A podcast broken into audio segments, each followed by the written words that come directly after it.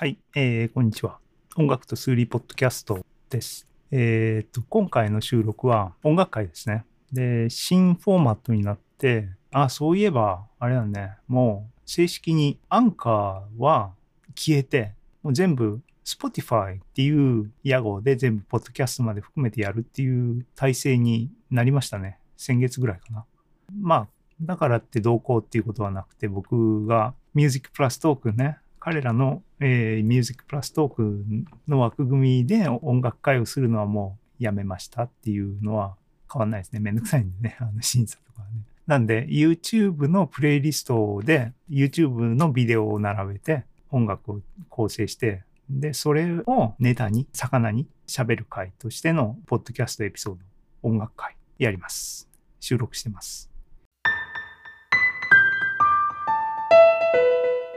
今日は3月25日、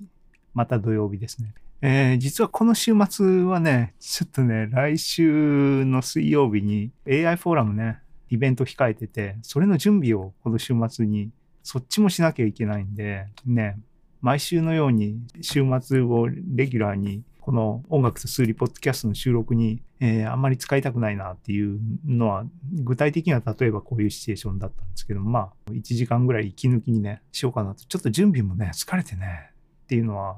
昨日リリースされたね英語会音楽と数理ポッドキャストの英語会でももうほぼ 愚痴のようになってますが AI の進歩早すぎるぜっていうんで追いつくのも大変なんだけどもその内容的にもいろいろ気苦労が絶えないっていうかですね。なんでっていう話でしたけどもはい、えー頑張って収録します息抜きにね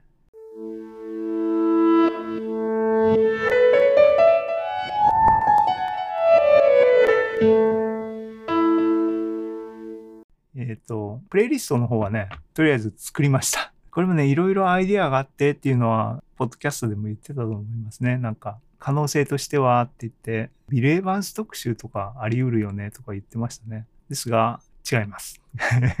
音楽会、今回の音楽会の特集はですね、タイトルは特集、毎回特集つけてますが、今回はカバー特集、カバー曲特集っていうかな。ね、ジャズピアニストとか、ジャズミュージシャンは、ポピュラーソングからレパートリーを引っ張ってきて、スタンダードとしてやるみたいなのは、まあ、そういう歴史がありますけどね。そういう感じで、でまあ、新しめのっていうか、僕はだいたいジャズバージョンを先に聞いて、オリジナルどういうのかなって聞きに行って、クラシックのね、クラシックっていうか、すごいヒット曲っていうかね、オリジナルのロックとかね、ああいうのを聞いて、お悪くないな、とか、うん？よくわかんないなっていうのも 時々ありますが、その辺をね、ピックアップしてね、全30曲で、大概オリジナルジャズ版のペアで、中にはジャズ版が2つあったりとかするようなやつとかもありますが、そんな感じで、だから曲数としては何曲か後で数えましょう。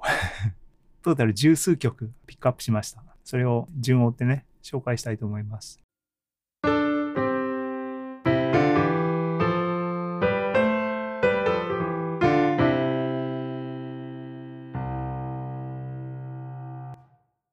皆さんはどうエンジョイするのかわかんないけど、プレイリストを一通り聞いて、このトーク、どうなんでしょうね。あの、いわゆる素人ディスクジョッキーラジオ番組的にも曲の間にトークを入れちゃった方が聞きやすいのか、音楽は流しでプレイリスト作っといて、ポッドキャストはあの音楽入れないっていう縛りで作ってるんで、音楽なしの喋りだけっていうポッドキャストはあるんだけども、それとは別に作りますか？作りませんか？っていう話ですけどもね。まあ、とりあえずは音楽だけ、喋りだけ、2本、エピソード13としてね、共有したいと思います。今、トークの喋りです。あの、喋りのエピソード収録。ポッドキャストね。はい。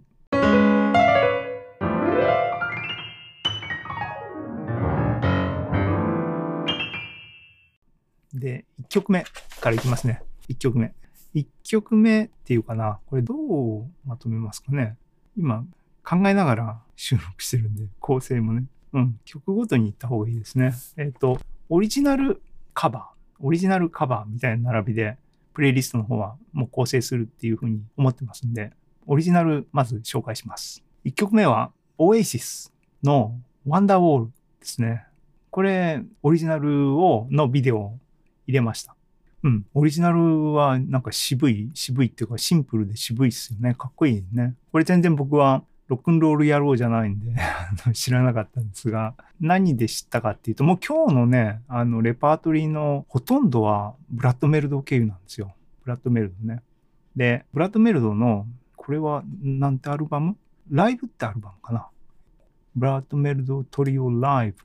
多分、うろ覚えで喋ってますが、ジェフ・バラードが入っての結構初めの頃のアルバムじゃないかなと思いますね。2008年の、えっ、ー、と、ライブっていうアルバムの中の1曲目やね、ワンダーボール。これ、この演奏大好きで、ラリー・グレンディベースがね、尺が違うベースパターンをずっと弾いて、その上でブラッドメルドがワンダーボール、テーマを弾くっていう感じでね、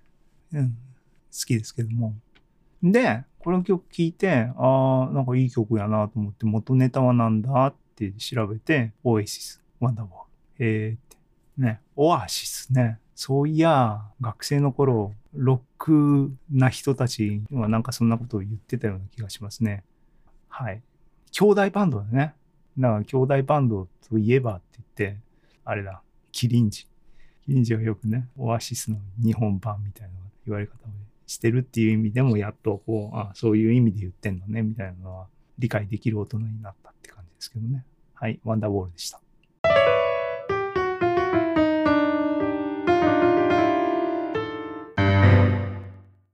で、えー、次。もうね、今回の曲順は、もう並びはあんまりこだわってません。自分で並べた順に 紹介します。で、2曲目ですけども、スティービー・ワンダ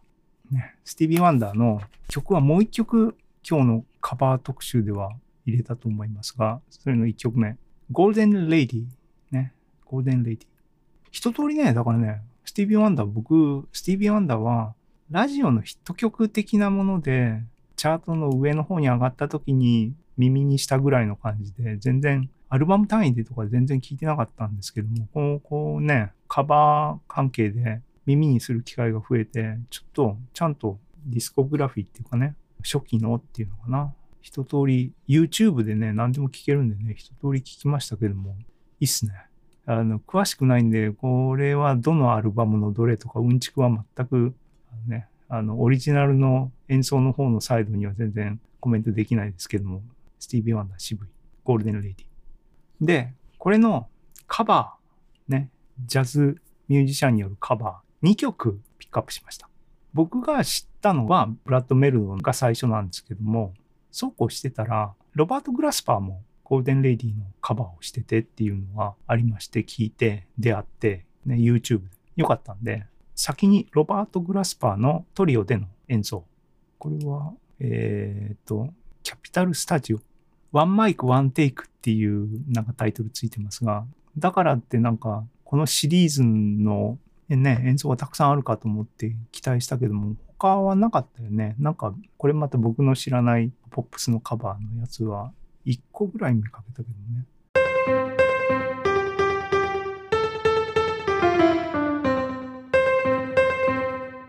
で、ブラッドメルドの方の演奏は、ゴールデンレイディはね、多分ね、オフィシャルなアルバムには多分収録されてないんじゃないかな。僕は、ライブ音源を交流するね、サキュレートする非営利的にファンの間でっていうコミュニティっていうかそういうところを経由のダウンロード版のライブ演奏で聞いたやつが YouTube で見つけたんで、それのビデオを今回入れときました。これね、ブラッドメルドがソロで演奏してるのね。ゴールデンレディ。これ渋い。これ好きなの。これ確かね、僕あれだ。思い出した。和音ってトランスクリプションのヘルパープログラムを書いてますけども、あれのね、紹介っていうか、解説、記事的なものを一回ね、キータに記事を書いたときに、サンプルとしてね、このピアノソロ、ピアノだけが鳴ってる音源でっていうサンプルとして、ブラッドメルドのゴールデンレイディのこの演奏を使った記憶はありますね。確かそうだったな。うん、これ渋いよね。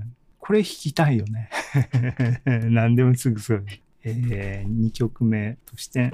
ゴールデンレイディ。これはブラッド・メルドとロバート・グラスパーのカバーを紹介しました。え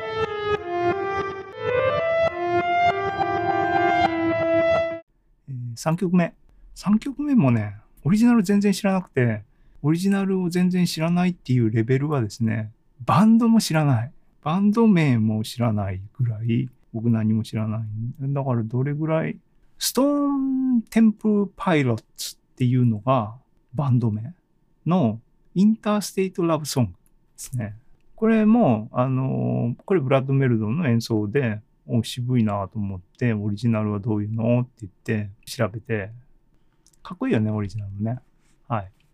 で、ブラッド・メルドンの、えっ、ー、と演奏は、これはオフィシャルに出てるやつで、ソロピアノの、なんだっけ、アルバム、10 Years Solo Live っていう、これ僕買ったんだ、CD の。何枚セット ?4 枚セットぐらいのやつだったっけね、ボックスっていうか CD のボックスで、ボックスっていうのかな？うん。その中に入ってますね。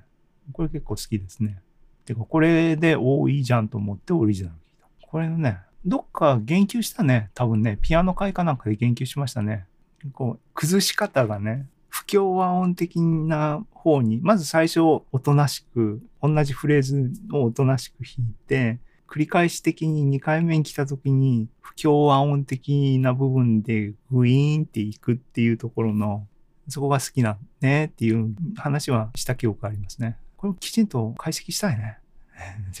これも弾きたいよね。誰かこれトランスクリプションしてないかな。これ、ブラッドメルドはピアノソロで弾いてるやつね。これ、あと、盛り上がってるよね、彼ね。普通にテーマが終わってソロに入ったらもう結構ぶっ飛んで17分超えの演奏になってますね。はい。3曲目、インターステイトラブソングでした。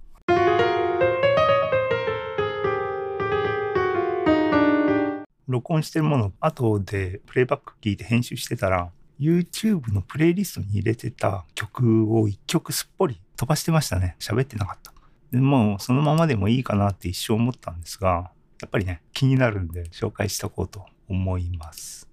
プレイリストの3曲目にインターステイトラブソング紹介しましたが、その後に1曲飛ばしてました。レディオヘッドの有名ですけどね。ブラッドメルド経由なんですよ、やっぱりこれもね。レディオヘッドってバンド自体が多分僕ブラッドメルド経由で知って聴き始めたっていうかね、聞いた。アルバムも、えっ、と、なんだっけ。OK コンピューターとか持ってる。で、まあ一番有名なのは、パラノイドアンドロイド。パラノイドアンドロイドは、ラーゴに入ってたと思いますけども、オリジナルは OK コンピューターに入ってる。それが一番有名ですけども、今回紹介したのは、Jigsaw Falling into Place です。でね、どっかで言及したんですね。これ多分こっちの方が古いんやな。紹介したのは Jigsaw Falling into Place ですけども、僕の中でね、なんかね、記憶がごっちゃになっていて、似たタイトルの曲があって、どっちもいい曲なんですけども、Everything in its right place っていう曲がありますね。これもいい曲なんだけど、この二つってなんか関係あるんですかね？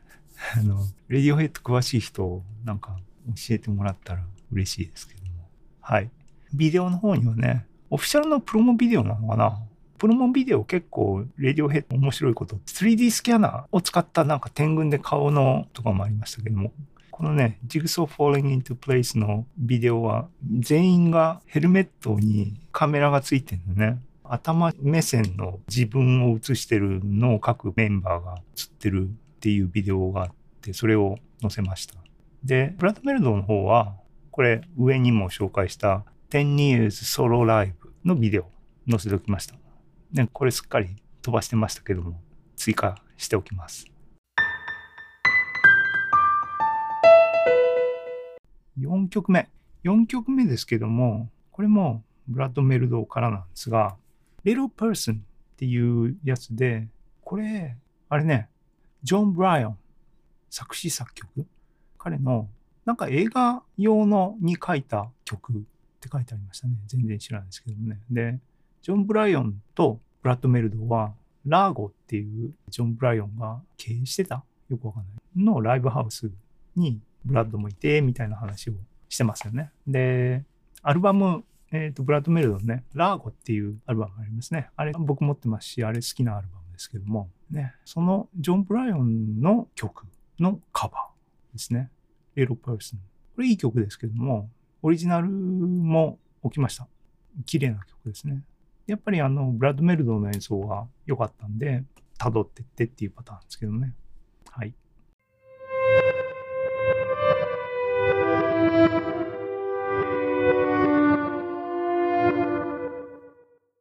えーっと、粛々といきます。えーっと、5曲目になんだな。5曲目。ポール・マッカートニーで、Great Day っていう曲らしいですね。これも同じくブラッド・メルドの演奏でカバーしててっていうやつですね。えっ、と、ブラッド・メルドの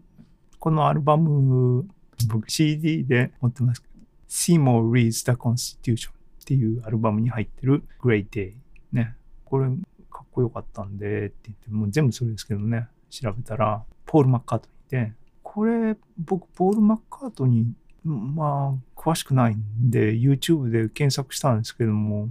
コースティックバージョンって書いてあるんだけども、フレーミングパイっていうアルバム？これがオリジナルに相当するんですかね？ロック詳しい人は、あの、教えてください。うん。ポール・マッカートニー、ギター、いい曲やんね。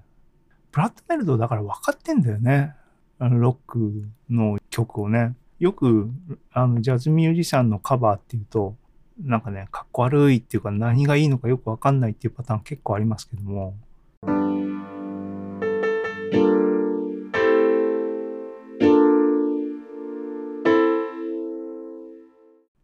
曲目。ちょっとね、6曲目で目先を変えようと思って、ジョンスコ。ジョンスコのアルバム、僕ジョンスコ結構 好きなんで CD とか買ってますけども、えっ、と、アップオールナイトっていうアルバムがあって、これ、ウーバージャム系のメンツでやってるやつですね。の中に入ってる What You See is What You Get っていう曲が、ジョンスコの演奏がすごく良くて、あ、これかっちょいいなと思って、オリジナルなんだろうなと思ったら、Dramatics、多分その筋では有名なんでしょうね。なんていうの？ブラックミュージック系のあれなんでしょうね。で、オリジナルググって見つけたんですけども、で、これ載せておきますが、ちょっとよくわかんないな、これ僕。今初めてじゃないけども、前も聞いたりして、なんかピンとこないなと思ったんですけども、この辺のこう、ブラックミュージックっていうの、R&B っていうの？あのね、こっち系統だと、あの辺は理解できたんですけどもね、タランティーノのジャッキー・ブラウン。ジャッキー・ブラウンって映画ありましたけども、ジャッキー・ブラウンのサントラ CD 僕持ってるんですけども、あれいいよね。あの BGM は全部どれもいいなと思って、あの辺は僕は理解できる、できましたね。今回のこれはなんかもうちょっと聞き込まないとわかんないかな。聞き込んでみます。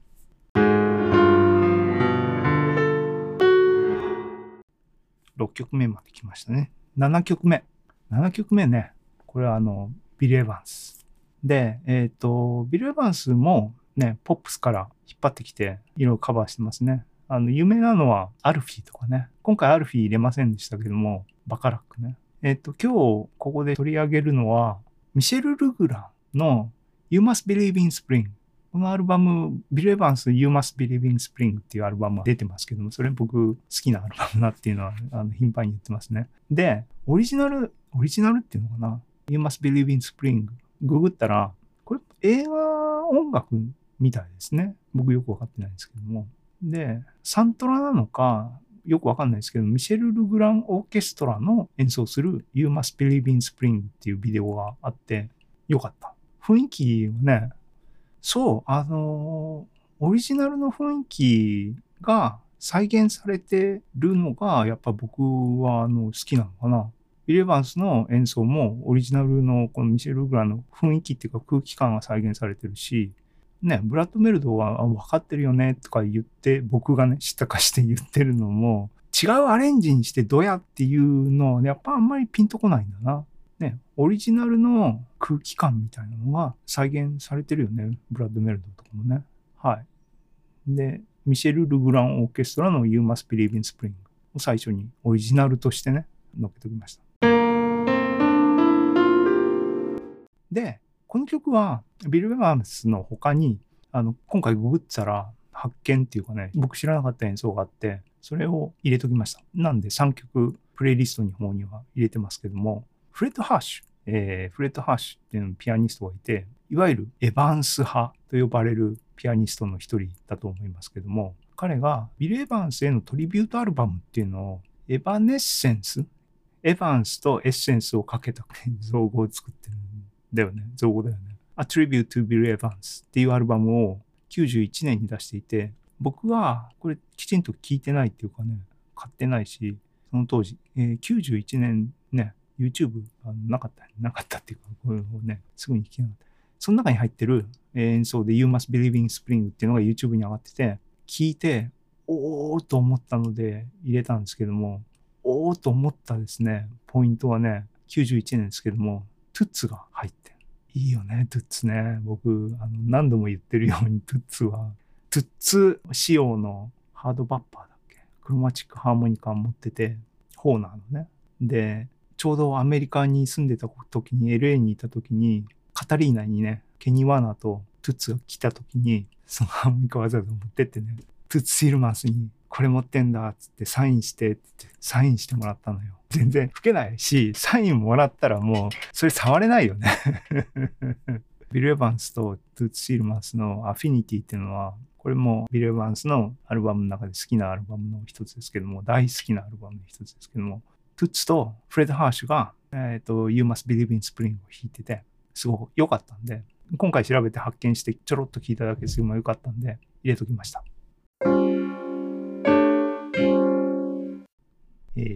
と、7曲目まで来ました。8曲目。8曲目はね、これもブラッドメルド経由で、ブラッドメルドがソロピアノに結構、あの、力入れてた頃で、ピアノっていう楽器は皆さんご承知の通りで、電子オルガンとか、オルガンと違うところは何だっていうと、あとギターとかとホーンとかと何が違うんだっていうと、持続音が出せないっていう弱さがあるんですよね。で、多分そこをね、ブラッド・メルドーはテクニカルに克服しようと思って、奏法を編み出したと思うんだけども、連打するのね、左手ね。そういう奏法を駆使してた頃の演奏の一つですけども、ビタースウィートシンフォニー。で、これ、ああ、いいなと思って、これもうオリジナルを調べたら、ザ・ヴァーヴ。僕知らないんだけど、これオリジナルのミュージックビデオの多分当時のミュージックビデオだと思うんだけど、YouTube にあったんで、オフィシャルのね。そのビデオを入れときましたけども、この曲、いいね、いいね。っていうか、ブラッドメルドの演奏は、えっ、ー、と、YouTube のライブ版ね、ウィーンのビエナのライブ版っていう2010年のライブ版っていうのがあってすごいよね。やっぱヨーロッパって、あの、コロセウムっていうの？もう石造りのね、すり鉢状の場所で弾いてる、すごい綺麗なビデオがあって、それを置いときましたけども、で、インターステイトラブソングと同じように、このブラッド・メルドーはビタースイートシンフォニーをネタにインプロビゼーションで盛り上がって16分超えですけども、オリジナルがいいなと思いましたね、シンプルで、ね。はい。っていう8曲目。はい。えー、9曲目。あと何曲ある？ちゃんと調べてないな。はい。9曲目ですけども、これね、あのー、ブラッドメルドを、おーって、多分、あの、再評価っていうのかな。僕、ブラッドメルドを聴き始めたのは、The Art of the Trio っていう、あのね、彼が売り出したバンドっていうかね、トリオ、アルバムがありますよね。ボリューム1234。多分ね、ボリューム2とかその辺のタイミングからリアルタイムで、ブラッドメルドいいねって言って聴き始めたんだと思いますね。ソングソングだったっけね。で、しばらく聞いてたんだけども、そうすると、まあ、いつものパターンでね、過去に遡ってみたいなことになりますよねってんで、どっかの時点でね、この演奏を聴いて、いい曲やなと思って、その時はね、別にオリジナルとかね、全然気にせずにいい演奏やなと思った演奏があって、ブラックバードなんですけども、ブラックバード、別にその時はね、何にも考えてなかったんだけど、っていうのはね、これもちろん皆さんご承知のビートルズの大名曲のブラックバードなんですけども、そう、そんでね、オリジナル聞いたのね、ザ・ビートルズのブラックバード。で、ギターを練習しようと思ったら、まあ、最初の方にっていうかね、トライしたくなる曲ですよね。うん。あの、渋い、シンプルで、かつ渋い、あね、オリジナルなっていうかね、あの演奏で。で、さっきも言ってるように、そのオリジナルの雰囲気が、空気感が、良さが、ピアノトリオっていうフォーマットで再現されてるんだね。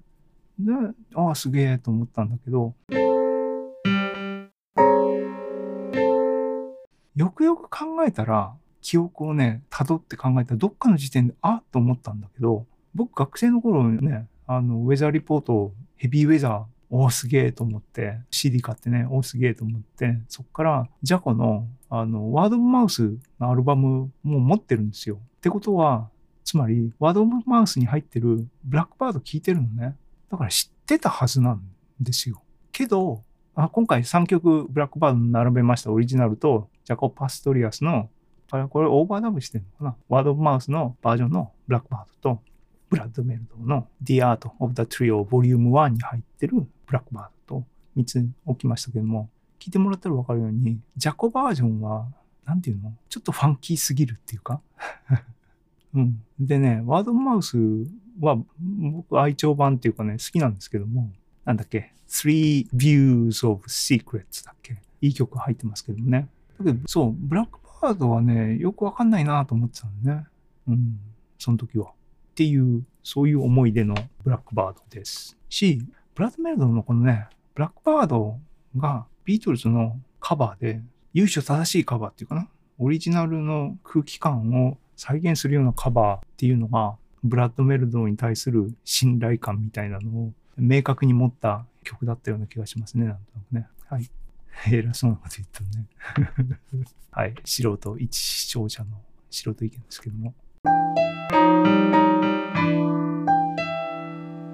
えー続けますが、10曲目にピックアップしたのは、これも、えー1、2、3曲だな。あのね、マイケル・ジャクソンですね、これね。ヒューマン・ネイチャー。名曲ですよね。ヒューマン・ネイチャー。で、これは僕はあのマイケル・ジャクソンのヒューマン・ネイチャーが多分一番最初に、っていうかね、ヒットしましたからね、記憶にありますけども、それのジャズカバー多分いろんな人がやってると思いますが、そこから2曲ね。一つは多分一番有名なのかな。一番有名っていうよりも、BJ アイヤーっていうピアニストを言いますけども、BJ アイヤーの多分一番有名なみたいなニュアンスなんでしょうね。ヒューマン・ネイチャー。これ入れておきました。で、もう一曲は、これは YouTube で純粋にある時パッと聞いて、ああ、渋いっていうかね、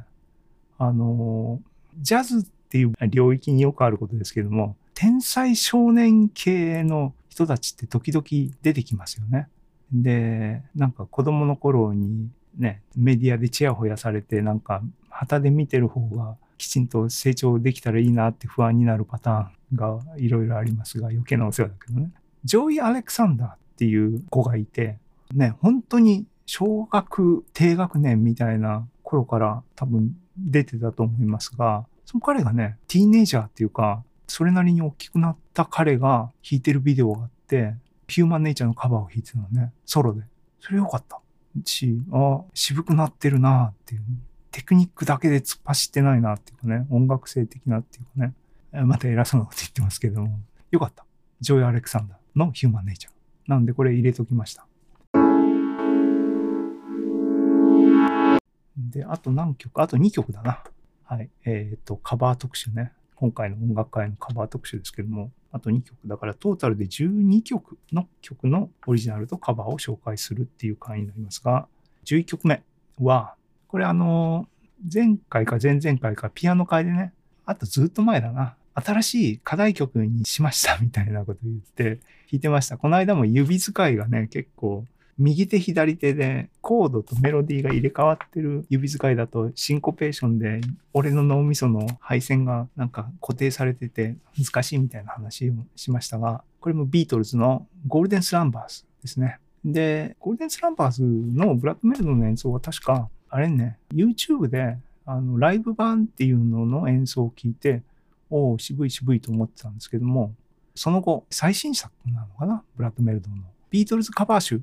ラッドメルド Plays the Beatles っていうアルバムが最近出ましたね。その中にも収録されてるゴールデンスランバーズですけども、そっちの方、そのオフィシャルビデオですね。プレイリスト版には入れておきました。で、あとオリジナルね。オリジナルは、いや、僕詳しくないんだけども、あの、すっごく短いね。ゴールデンスランバーズっていうセクションは、メドレーっていうか、続きになってるみたいですね。で、ここに入れといたのは、リハーサルっていうか、実際の録音過程を含んだ、あとオフィシャルの部分に至る、えー長めのビデオあったんで、それ良かったんで、それを入れときました。で、そういう展開の方に行くんじゃなくて、ゴールデンスランバーズの部分だけをテーマにして、ブラッドメルドは膨らまして、ソロを取って演奏してっていう風にやってますよね。はい。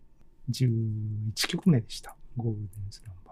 ー。はで、最後ですけども、最後はスティービー・ワンダーで締めですが、さっきから言ってるようにスティービー・ワンダーね、僕は詳しくないんですが、この曲を知ったのはジェイコブ君ですね。ジェイコブ・コリア。彼のファーストアルバムね、From My Room だっけ、えー、CD 買いましたけども、あの中でね、一曲選べっていうかね、ベストは何って言ったら僕これなんですよ。言わない。で、うん、これいいなと思って、スティービー・ワンダーかと思ってオリジナル行ったら、オリジナル聞いて、ああ、オリジナルもいいねっていうね。これね、いいよね。雰囲気でしか聞いてないですけども、歌詞が世界を敵に回しても僕と君は一緒だよみたいな歌詞 歌詞ちゃんと聞こうねっていう、あれなんだけど、まあ、いいですね。あの、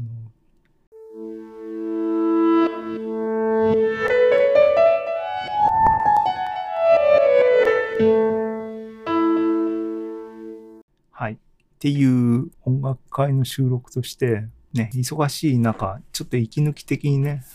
だらだらと、本当にだらだらと。うんちくも何もないですけどね。だからそもそもうんちくとかないんで、いい曲をみんな、皆さんとシェアしたいっていうだけの音楽会の趣旨なんで、以上ですけども、でした。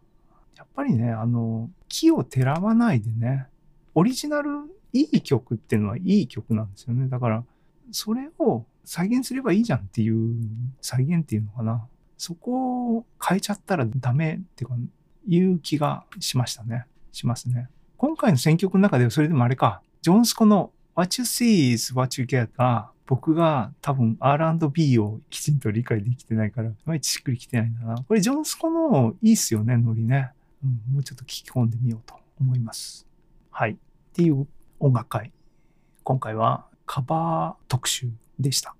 で、毎回言ってますが、次はピアノ会なんですね。ピアノ。ピアノを練習しなきゃいけないね。ピアノね。はい。ということで終わりにします。収録を終わりにします。Peace and love.